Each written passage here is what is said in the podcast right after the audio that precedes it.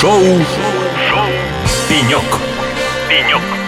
Сел и поболтал. Ну что ж, друзья, а, шоу «Пенек» на радио «Эхо Лосей». С вами я, Алексей Рудым. А у всех, я уверен, предновогоднее настроение.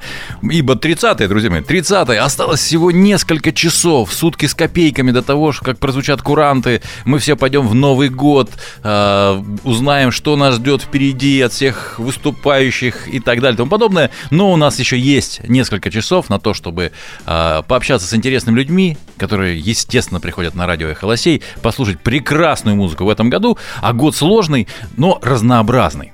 И сегодня у нас в гостях э, крайне эрудированный человек. Э, человек с широким взглядом, я вам скажу, на многие вопросы. Э, человек, с которым мы много лет уже работаем в одной компании, которую я очень уважаю. У нас в гостях Голушкин Андрей здесь разместился у нас на пеньке, член совета директоров компании OCS. Андрей, привет. Добрый день, я рад всех приветствовать, всех с наступающим Новым годом. Ну давай честно, уже с шампанским. Есть такое? А, да, я бы сказал, уже не с первым. ну что же, у нас будет очень игристый эфир с тобой сейчас, я так чувствую. А, спасибо, что нашел время вот в этой предновогодней суете. А поговорить мы, кстати, хотим э, о вещах весьма, скажем так, спокойных и глубоких, я бы так назвал. Вот разговаривать мы будем э, вообще о том, что, как, почему заставляет э, человека двигаться, что э, ведет к успеху, вообще что такое успех, да, то есть как бы э, как его достичь, и что тебе лично, в общем, на твоем жизненном пути помогало в том, чтобы вот занять то положение, ту позицию, которую ты сегодня занимаешь, достичь тех результатов, которые у тебя есть. Вот. И э, говорить мы будем, собственно говоря, о вещах, на мой взгляд, глубоко там человеческих, даже не бизнес-вещах. Вот давай, знаешь, с чего начнем? Начнем больше всего люблю пропечатное слово, поэтому давай с этого и начнем. Вот э, какие у тебя были любимые книги в детстве и юности? Вот какой тебе герой там больше всех нравился? Или героиня, кстати? На кого ты хотел быть похожим? Ну и кто для тебя самый отрицательный книжный герой? Послушай, я э, ребенок советского времени. Так. Я родился в 76 году. Э, я рос на советских мультфильмах. Я рос на тех книгах, которые нам были доступны в то время. И, конечно, я впитал всю ту литературу, которую читали дети. Э, я, я не знаю. А Павка Корчагин нет, Павка Корчагин был гораздо позднее, э, но какие-то там э, какие-то там образы мальчиша-кибальчиша, наверное, они были впитаны вот буквально еще там э, с молоком матери. Хотя, если бы сейчас у меня спросили, какая там у меня была книга, любимая именно вот там в детстве, в раннем подростковом возрасте, то, пожалуй, я бы сказал, что это был «Маленький принц». Хотя это, конечно, так несколько выпадает за идею там с, с советской литературы. Хотя наш ну, блин, это была эту, советская одобренная литература. Эту книгу пропускал. Да, да, да, да, да, да, да, да. Ну, да. а вот давай. Ну, наверное, вот книга номер один для меня это был, это, это был «Маленький принц». Так, хорошо. Давай-ка все-таки вернемся с той книги, с которой ты начал. Итак, э, «Мальчишки-бальчиш». Вот а, угу. я, наверное, не совру, если скажу, что в нашем с тобой детстве, оно с тобой прошло там с разницей в год, да, то есть как бы а, не было, наверное, ребенка, который бы хотел быть мальчишом-плохишом. Не было, не было. Все хотели, Нет, не все было. хотели быть мальчишами-кибальчишами. Вот скажи, на твой взгляд, вот Безусловно. любовь к такому образу, она как-то подстегивала детей вот э, к какому-то движению, да, то есть как бы вот мы сейчас не берем с, а, идеологическую там составляющую этой книги, да, вот э, сам образ, да, ну все-таки там маленького, относительно маленького мальчика, который взял на себя вот эту всю полноту ответственности, да, что-то там куда-то двигал всех, да, и так далее. Вот как на твой взгляд, вот это оказывает влияние на детей? Я думаю, что, в принципе, ты понимаешь такую очень серьезную тему, которая, может быть, несколько выходит за пределы новогоднего эфира, но ведь мы с тобой сейчас э, обсуждаем систему формирования морально-этического императива. О, вот, я, друзья, я вам говорил, что это человек крайне эрудированный. Вы чувствуете? Ну, не вгоняй меня в гордыню. А, безусловно, от того, какие книги ребенок читает в детстве, какие образы у него появляются, какие сказки он читает, какие фильмы он смотрит. Безусловно, формируется сама система координат того, как он воспринимает себя или окружающий мир. Мальчишки-бальчиш – довольно простая история, но для ребенка она является достаточно правильной. Ну, ну, достаточно такая... яркой и достаточно простой. Ну, так давай, тогда честно, черно-белая такая. Черная, белая, с понятными, в общем-то, без, без полутонов.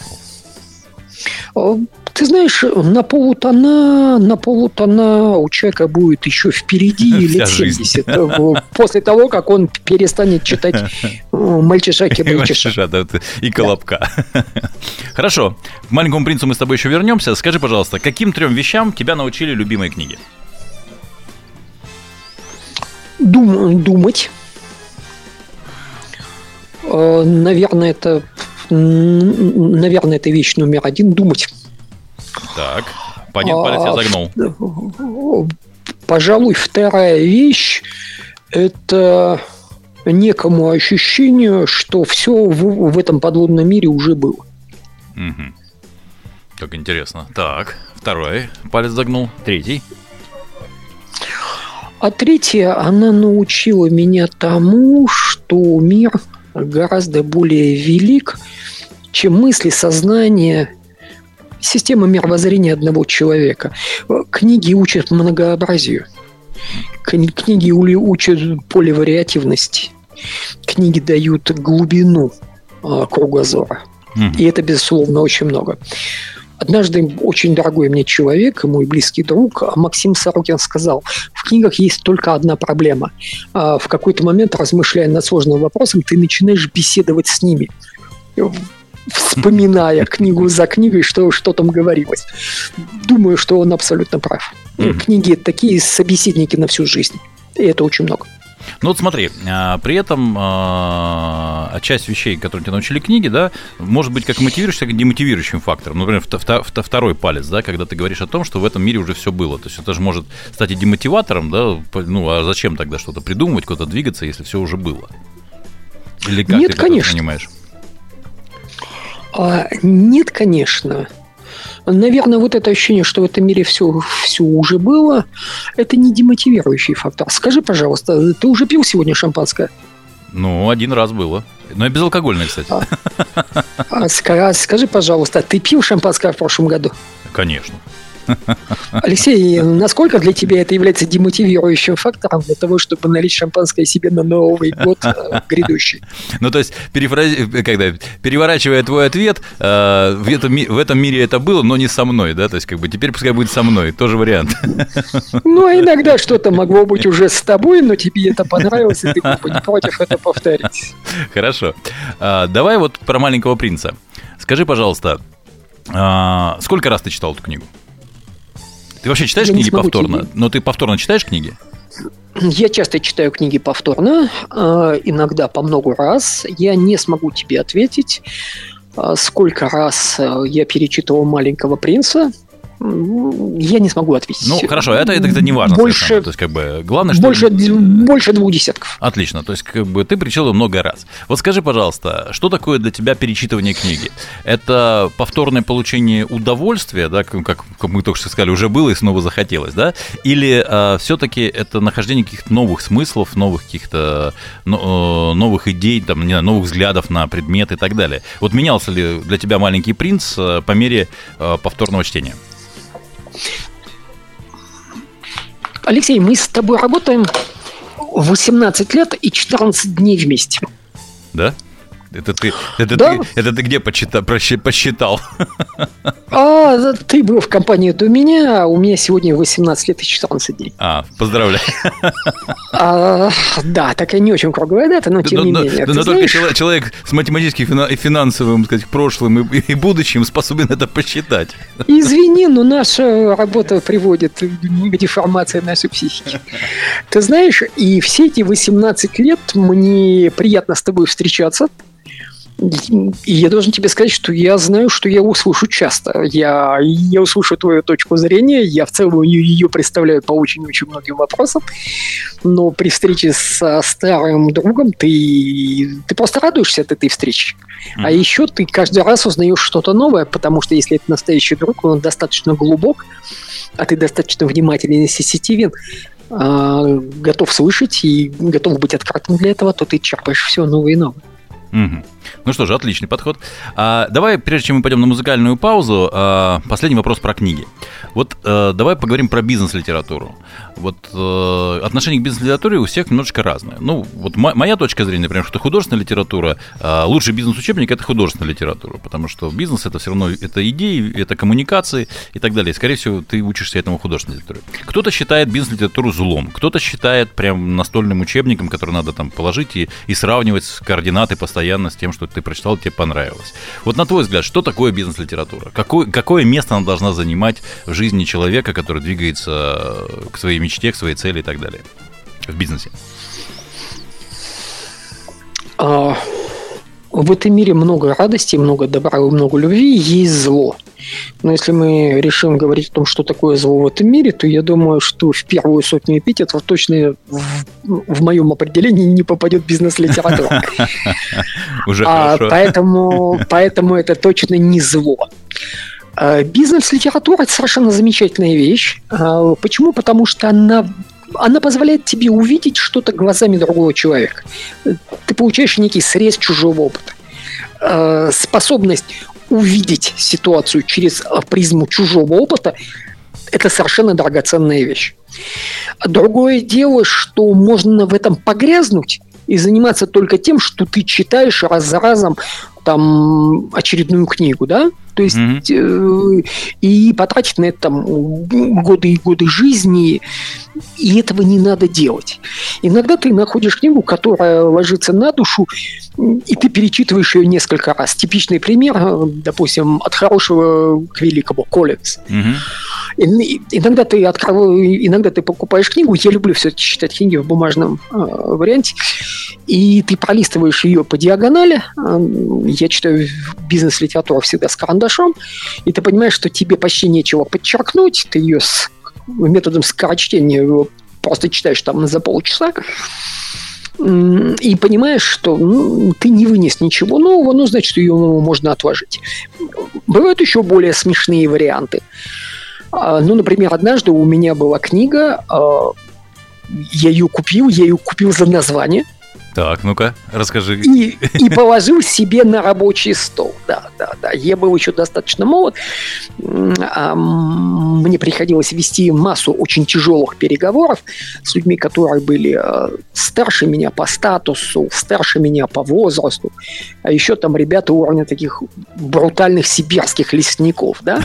Сибирские, старые сибирские лесники в тебе попались. А ты знаешь, ты, ты зря смеешься. Мне там было 25 лет, лет я был директором по экономике братского ЦБК, 25 лет, крупнейшее предприятие на континенте. И вот ко мне приезжали такие конкретные ребята там, ну, на которых работают в основном освободившиеся. Подожди, а слушай, а брат, а, бра, а, до сих пор на поселении. Братская, братская, вот они там, они кто там, братки? Как их правильно нет, называть? Нет, нет, они братчане, ты знаешь, я знаю довольно большое количество крайне интеллигентных, крайне умных, крайне замечательных людей из Братска. Это я не сомневаюсь. Вот. Э, Иначе... Они братчане. И первое время я человек склонный к компромиссам, склонный к попытке понять мнение другого человека. Я сталкивался с очень большими сложностями с этими людьми. Я понимал, что мы существуем в некой разной системе координат. И тут мне в руки попадает некая книга, я ее вижу, я ее кладу на стол, и ты будешь смеяться, я ее так и не прочитал. Она куда-то там ушла в ходе одного из переездов, я много-много раз менял города, квартиры, она где-то затерялась. Но я ее купил и прочитал в ней все, что мне было нужно. Все, что было нужно, было написано на обложке. А написано там было следующее. Техника переговоров «Сначала скажи нет». Все, кни... можно дальше не читать. Слушай, хороший вариант. Мне кажется, автору надо было выпустить только обложку. И на ней зарабатывать. Возможно, он бы, может быть, на этом сэкономил. На плакате, понимаешь, такого. Да, иногда от бизнес-литературы тебе хватает обложки. Иногда ты читаешь ее с карандашом в руках 3-4 раза, и она тебя чем-то кормит, э, приносит какие-то тебе идеи, мысли из года в год. Точно так же, как художественная литература. А были случаи, когда ты перечитываешь бизнес-книгу со своими же пометками, да, а, читаешь свои пометки и удивляешься? Более того, ты думаешь, господи, какой же я идиот был. Я же ничего не понял. Андрей, о чем мы сейчас с тобой поговорим? Мы с тобой поговорили о книгах. Не закончили, конечно, то есть, как бы, я думаю, надеюсь, что вернемся. А, следующий вопрос. Э, давай поговорим вообще о бизнесе. Вот а, руководство компанией – это все-таки постоянные коммуникации с людьми. А, вот как ты к этому пришел? Что тебя к этому подтолкнуло? Да, это из общительности в детстве произошло? Или из желания, чтобы люди делали то, что ты хочешь? Как, как, какой мотиватор у тебя был? Алексей, я не могу тебе сказать, что я к этому как-то пришел. Привело. Мой первый большой... Нелегкое. Наверное, наверное, наверное. То есть там... Э, я четко помню, что лет в 14 я был пионер-вожатым. А я четко помню, что... Пионер-вожатый, а так, записал. Да, да, да, и, да, я, я был то самым молодым пионер-вожатым в лагере, я это помню, мне было 14 лет, и я там занимался десятилеточками. Вот я это четко помню. А я помню, что в 17 лет, э, там, да, 17, в 17 лет я делал свой первый проект – это был некоммерческий проект. Мне пришло в голову, что в моем городе Миллионники, так. где я на тот момент, ну, я там родился, жил, это город Уфа, что там нет э, телефона доверия для подростков.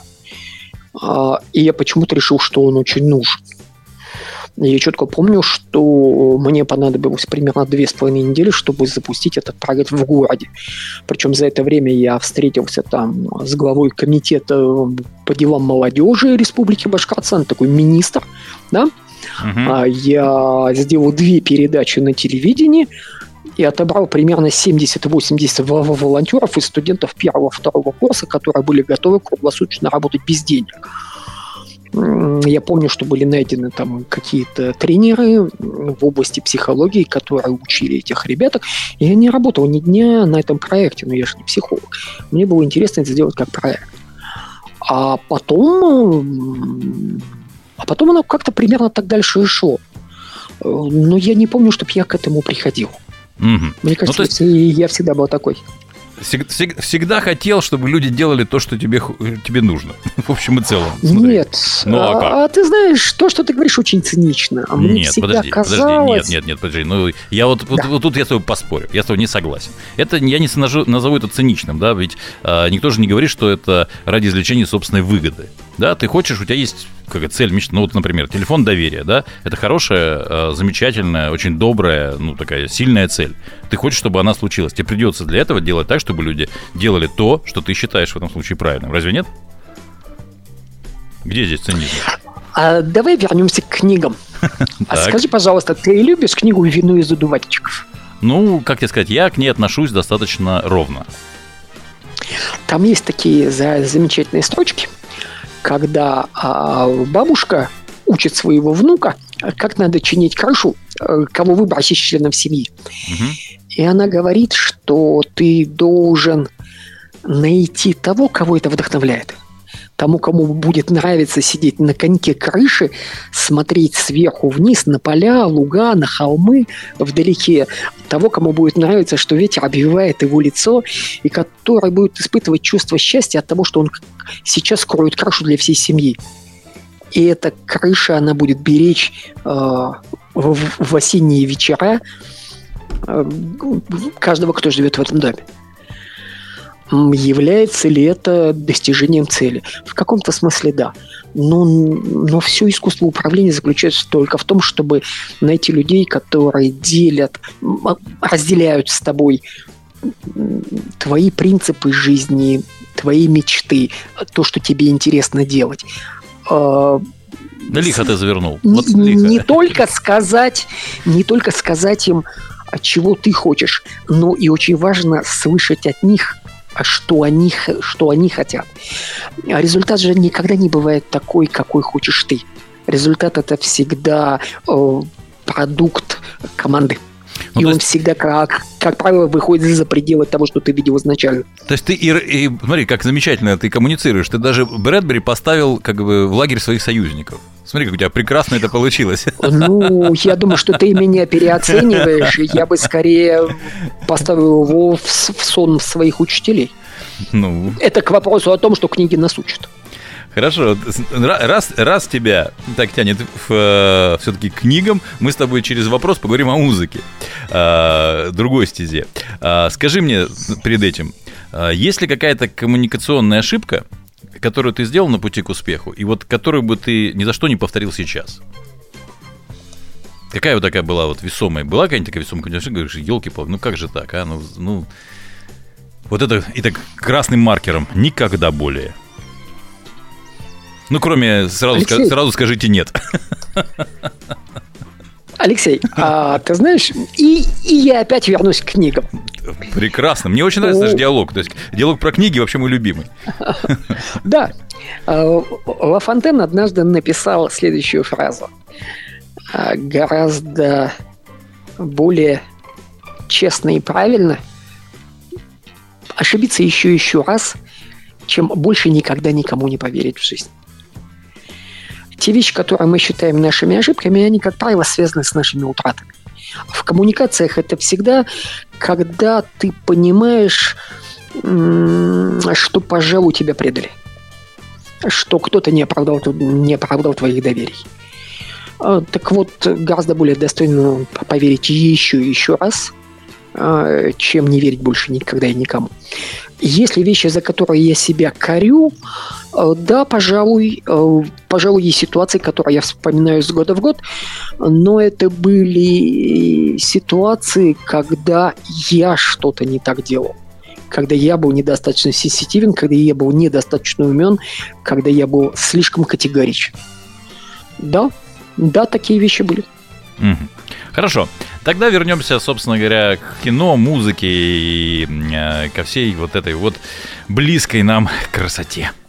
Вот смотри. Давай вернемся. Вообще говорят, некоторые, да, что первые навыки выживания вообще, вот выживания и целеустремленность у детей формирует музыкальная школа или школа танцев. Вот расскажи нам, вот не тая, было ли это в твоем mm-hmm. прошлом? Скрипочка, пуанты, что было? Алексей, ну ты же видел меня. Ну, ну какие пуанты? Пуанты? Да? Пу... Я, Все-таки я, пуанты, да? Я, нет, нет, нет. Ты понимаешь, танцевать я бы мог только грозовую тучку, знаешь, где-то там. А между прочим, а зачем... очень популярная нет, роль. Здесь, а, а, может быть, но... Холм, холм. Нет, а, му- Старый музыка дуб. была. Была музыка, старого дуба не было. Я играл на скрипке. На, на скрипке? Я играл подожди, на... Подожди, на скрипке? Да, я играл на скрипке, да. Да, то я есть, скрипач. То есть, подожди, я, я понял, я, все, я, я все понял, я понимаю теперь, откуда все успехи, откуда вот эти коммуникации. Я, я так понимаю, что общение с соседями происходило каждый день по 10 раз. Пока ты учился я жил, на скрипке. А, так? Это не так. Я жил, я жил в частном доме, и меня не было слышно. Соседям очень повезло. А я бросил э, музыкальную школу за полгода до ее окончания, хотя учился я неплохо, я неплохо играл, я концертировал. Ты тебе, так подожди, что, а, почему, а, почему, а почему ты ее бросил? Есть, тебе дали настоящую скрипку, ты пришел и сказал, да что это такое? Это что, вот на этом надо играть? То есть, как бы вот не на этой красивой, которая... Ты знаешь, а, ты знаешь, ты будешь смеяться, но, но ты почти угадал. Так. А, я, я встретился с одним маэстро, Э, который мне дал поиграть один вечер. Э, это был сборный концерт, я там играл 4-5 вещей, и он, и он доверил мне поиграть свою скрипку. Так. Э, это был подлинный, это был подлинный Страдивари. Mm-hmm. Я, я играл на Страдивари. Так. После этого я сидел дома, я смотрел на там, свою скрипочку, сделанную из сосны, и и я понимал, что меня тошнит. Ну, то есть разница была настолько велика, что я просто не хотел. Uh-huh. А, а, это была первая причина, почему я ушел. А вторая причина, ну, я думаю, что это был некий внутренний мотив. А вторая причина заключалась в том, что я увлекся э, всей идеологией. Алексей. Нет, а, я увлекся, ну, я не могу сказать, что для меня это был спорт, для меня это была система мировоззрения, для меня это был там некий образ жизни. Я увлекся тем, что принес в этот мир, а я Масутацу.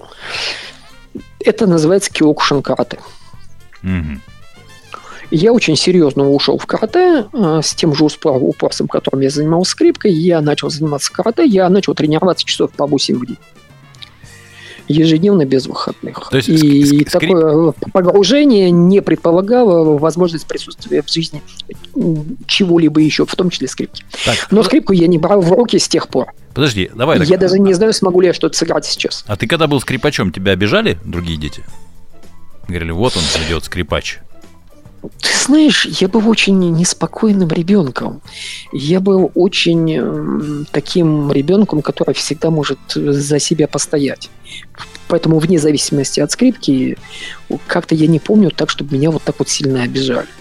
Я мог обидеть, ну...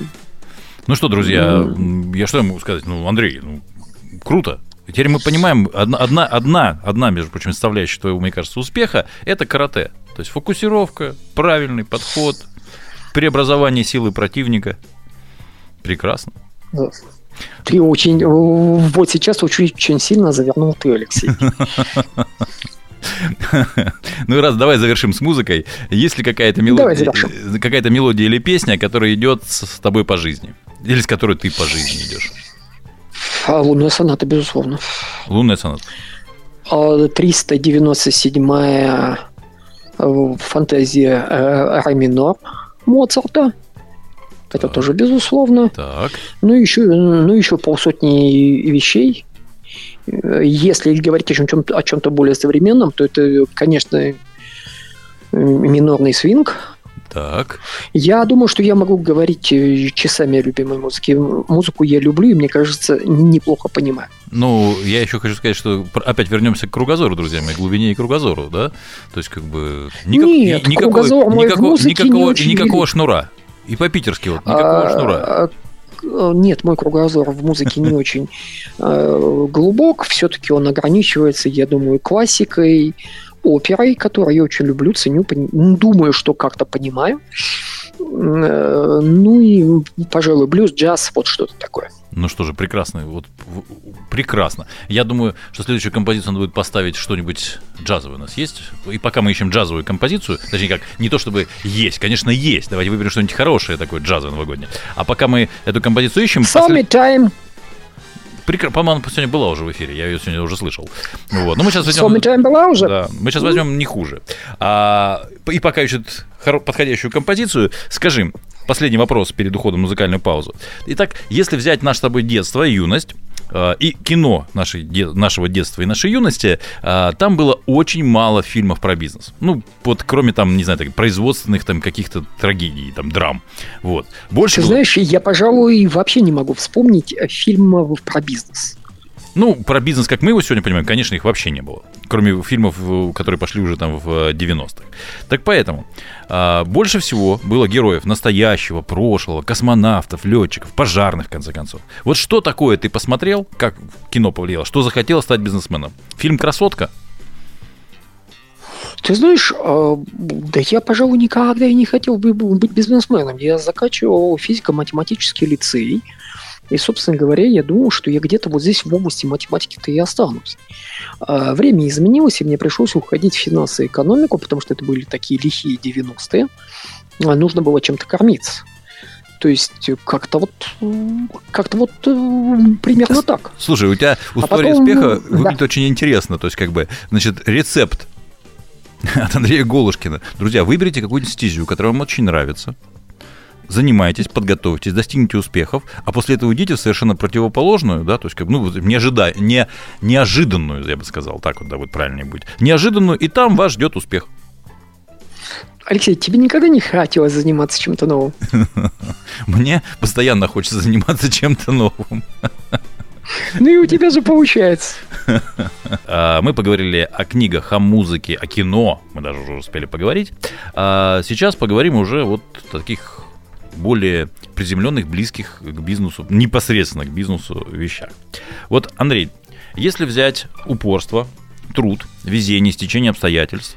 Вот если разложить в процентном соотношении эти факторы, то какую долю занимает каждый из них в твоем успехе, на твой взгляд? А мы с тобой говорили о скрипке, и мы с тобой говорили о карате. Угу, я помню, да. Страдивари был э, уже в нашем, в нашем эфире. Да, да, да, да, да, был. А, скрипка Страдивари, она, безусловно, впечатляет и дает очень много. А, но давай так, вот э, эти вещи в жизни подростка, они учат тебя следующему. Есть примерно, ну, пожалуй, процентов 5 милости Божией, которые мы называем задатками или талантами, и процентов 95 кровавого пота. Это работа. Это всегда очень большая работа, это всегда очень большой труд. И это труд не только над тем, на ту тему, над которой ты трудишься, это труд над собой. Это готовность всегда делать больше, чем ты делал. Это готовность всегда признать, что ты не все понимаешь, или что ты недостаточно где-то хороший, тебе надо идти, разбираться, учиться, разбирать свои собственные ошибки, э, уметь э, признать, что ты что-то сделал не так, и заново и заново идти и работать, и работать, и работать. То есть это труд, упорство и еще и анализ. Э, ну, ты понимаешь, вообще думать это в целом правильно в жизни. Мало пахать, надо еще и сеять. А в идеале надо понять, что сеять и где сеять, иначе не варится. Ну хорошо, а везение, везение в течение обстоятельств работали у тебя в жизни? Низкая доля или большая? Эйнштейн, Эйнштейн говорил, «А, случайность – это то, за что в нашем мире прячется Господь Бог. А, поэтому везение я бы назвал милостью Божией. Извини, я верующий человек. Угу. Да, безусловно, это очень много в жизни. Но есть хорошая пословица, которая звучит так. Везет тем, кому везет. А, могу сформулировать иначе. Когда я общаюсь со своими детьми, в первую очередь со своей старшей дочерью, по поводу труда, везения, там, результатов, то я говорю примерно следующие вещи. Я говорю, слушай, доча, вот у тебя очень много знакомых, в том числе старшего поколения, в том числе моего круга. Скажи мне, пожалуйста, как ты много знаешь людей, которые получили хорошее образование, а, которые после этого продолжили учиться всю свою жизнь, а, просто каждый день, которые бы смотрели на работу как на вызов и как на то, что действительно важно и интересно, которые бы вкладывали в нее свою душу, свои силы, свою энергию, свои мысли, которые не боялись бы уйти в дауншифтинг, чтобы начать что-то сначала, если они поняли, что нужно заново штабить дорожку. Так, подожди, Андрюх, уже, мне а. кажется, дочка этого момента уже потеряла э, суть вопроса. Нет, нет, нет, нет. Давай. Нет, она очень умная девочка. Это я не сомневаюсь, и которая, И которая, ну, я же, как любой папа, горжусь ребенком, да. Ну, так вот, и который бы при этом не, доспел, не добился успеха. Итак. Извини, но если ты... Что она отвечает? Что она отвечает? Она думает, и это самое важное. Знаешь, я думаю, что если кто-то чем-то серьезно занимается, действительно с полной отдачей, то он обречен на успех.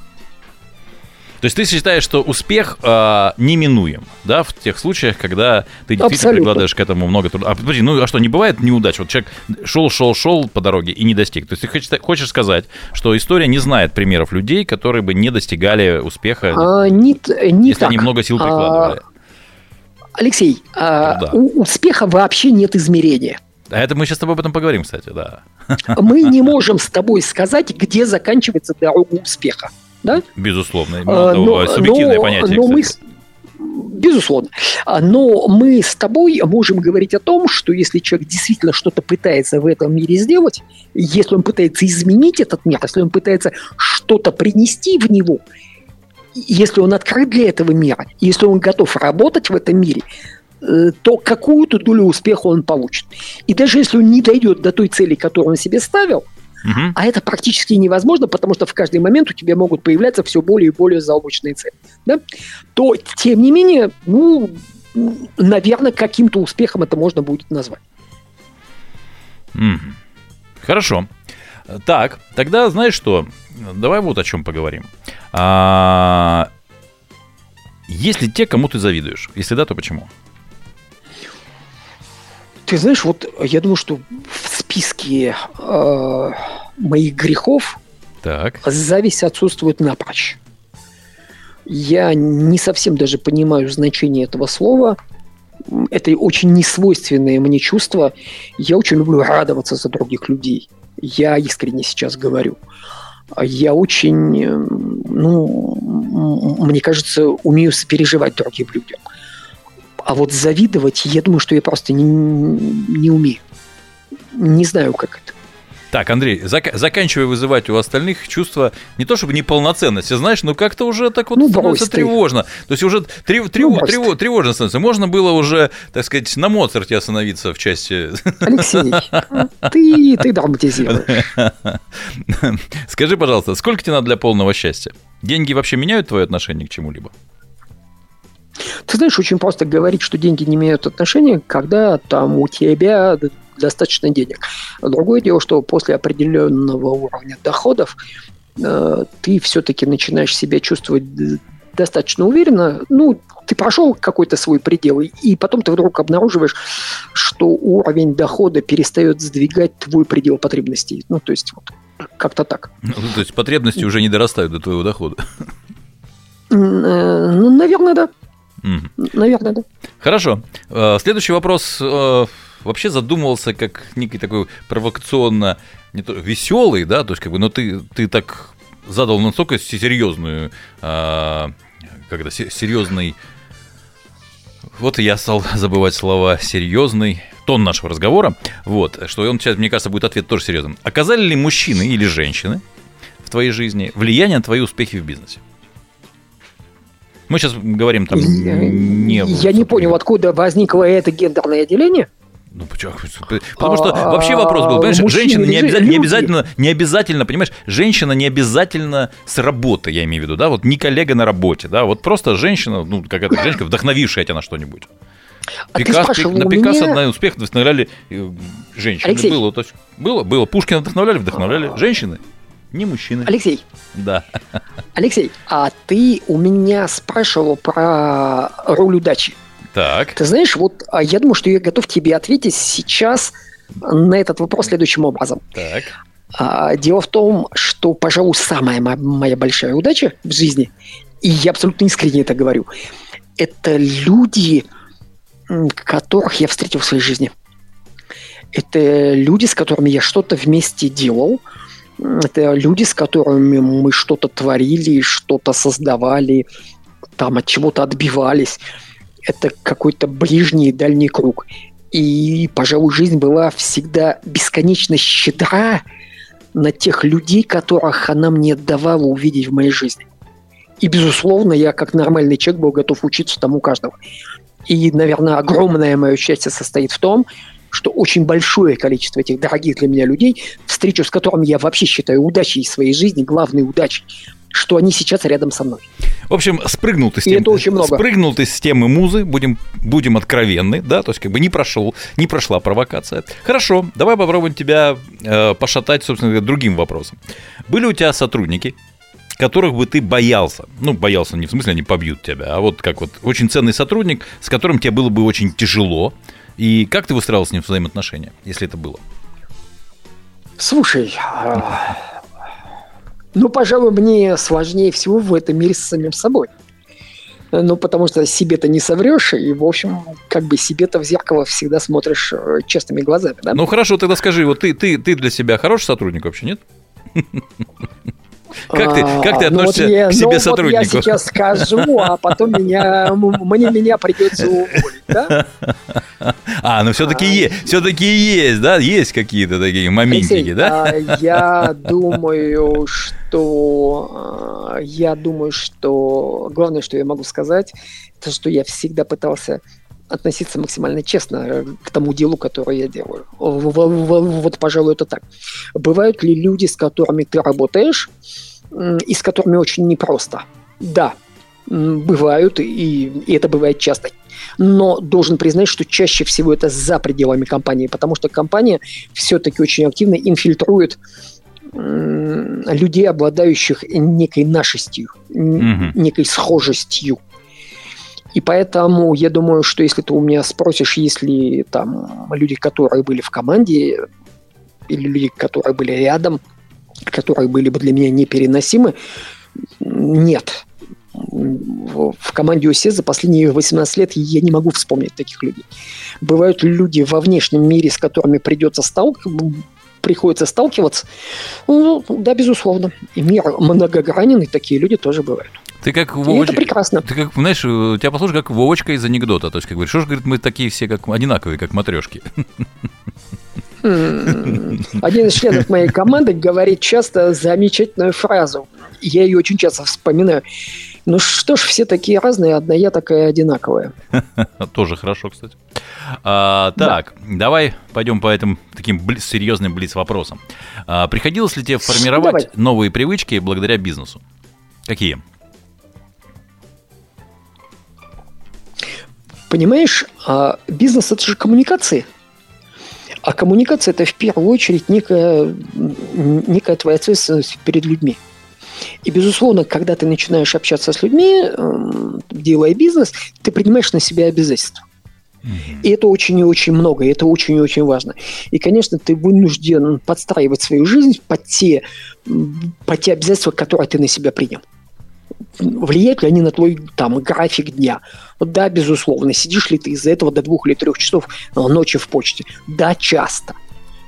А нужно ли тебе иногда сдвигать свой график, режим жизни, любых по поездок, а, ровно потому что ты знаешь, что вот компании или команде ты сейчас нужен не там, где бы тебе хотелось быть, а в какой-то конкретной точке времени пространства, потому что ты действительно там нужен. Да. Слушай, прямо в, э, там в компании есть различные Это конкурсы, правда. рейтинги. Ты бы победил в рейтинге снеговичок-почтовичок. До трех ночи в почте. Ну, ну, что? Ну, слушай, я... э, И приз, как снеговичку-почтовичку. Алексей, Алексей, я думаю, что ты и прекрасно знаешь, что я не рекордсмен, а потом от тебя я тоже получаю письма иногда глубоко-глубоко за полночь. У меня просто часов нет, понимаешь? У нас компания трудоголиков, поэтому, знаешь, иногда тебе кажется, что компания не спит просто никогда.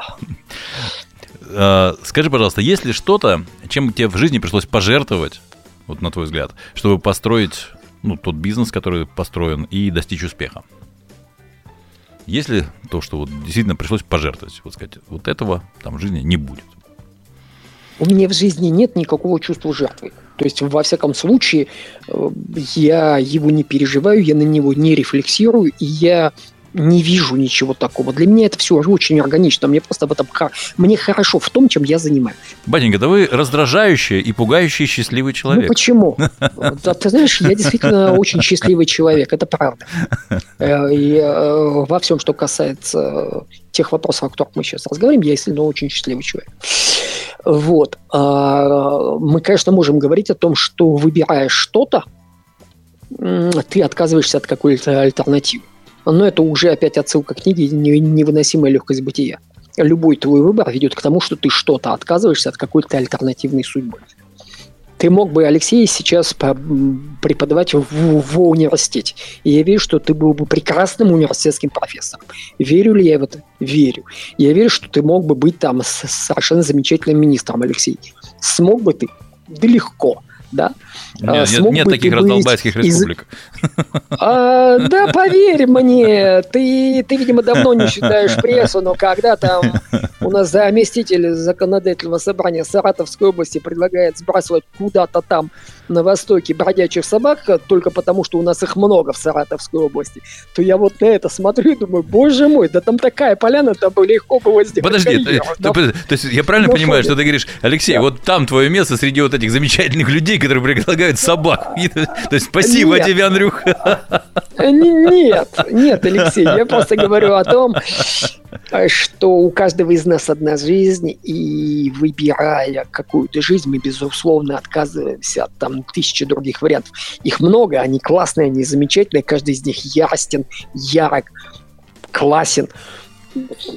Да, мы отказываемся, выбирая что-то новое. Знаешь, есть всего лишь один секрет – надо, чтобы этот выбор был активен, чтобы ты выбирал, потому что ты так хочешь, а не потому, что э, ты ничего не делал, и жизнь тебя просто в это привела, и ты тут остался. В общем, не на вот поезде, не на поезде надо ехать по жизни. Да. Ну что, у нас... Нет, ну и, если ты ведешь поезд и сам кладешь рельсы, то почему нет? У меня осталось, конечно, огромное количество вопросов. У нас, к сожалению, закончилось время, поэтому последний вопрос – перед тем, как ты будешь всех поздравлять. Вот. А, скажи мне, что тебя жизни мотивирует? Что заставляет тебя каждый день вставать с кровати и ехать на работу? И не просто потому, что надо, а потому, что хочется. Алексей, ты, наверное, ждешь, что я тебе скажу что-то очень умное. А не, я, я скажу, я надеюсь, что ты скажешь что-то очень честное. А, хорошо. А, знаешь, мне очень хорошо, когда я прихожу в офис. Мне очень хорошо от улыбок людей, которых я встречаю. Тебе надо дома ремонт, очень... ремонт надо дома сделать. Тебе неуютный дом? А, не, нет, у меня, у меня прекрасный дом, и ты знаешь, вечером мне очень прекрасно возвращаться. Вот. А, но меня мотивирует команда, меня мотивируют люди, которые рядом, меня мотивирует разрывающийся телефон, меня мотивируют какие-то задачи, нерешучки, которые бесконечно подкидывает нам наша жизнь. Это просто интересно, это классно.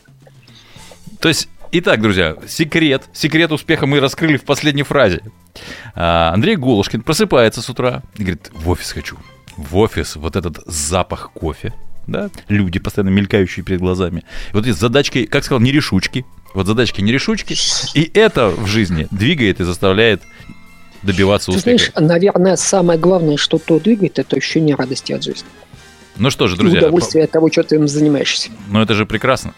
Андрей, ты, с Новым годом ты всех. входишь в Новый год, ты ходишь в Новый год счастливым человеком, с радостью от жизни и всем, чем ты занимаешься. Мне кажется, наша сегодняшняя беседа, она много кому ну, на самом деле, ну, если не помогла, то подсказала ответы на некоторые вопросы и заставила задуматься, как ты любишь делать со своей дочерью. Ты заставляешь ее задумываться. Только что заставил задуматься, мне кажется, всю аудиторию радио «Эхо Ну, а теперь твое поздравление.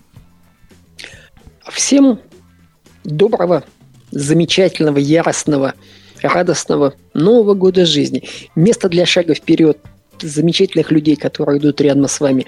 Много-много любви, здоровья и мирного неба над головой. Ну что же, отличное поздравление. Андрей, тебе мы желаем со своей стороны, чтобы э, получая радость от жизни, ты как можно чаще получал от нее еще и подарки. Это тоже приятно, и не только в Новый год. Ну что, друзья, у нас в гостях на шоу «Пенек» был Андрей Голушкин, член совета директоров компании OCS, как вы уже убедились, очень эрудированный, глубокий, интересный и разноплановый человек. И э, это было шоу «Пенек» на радио «Эхолосей». Самое, на мой взгляд, лучшее радио и самые веселые шоу и самые интересные гости. С вами был я, Алексей Рудым. Всех с наступающим Новым годом. Не покидайте нашу волну, потому что впереди, как вы знаете, много интересного, хорошего и классной музыки. Андрей, пока.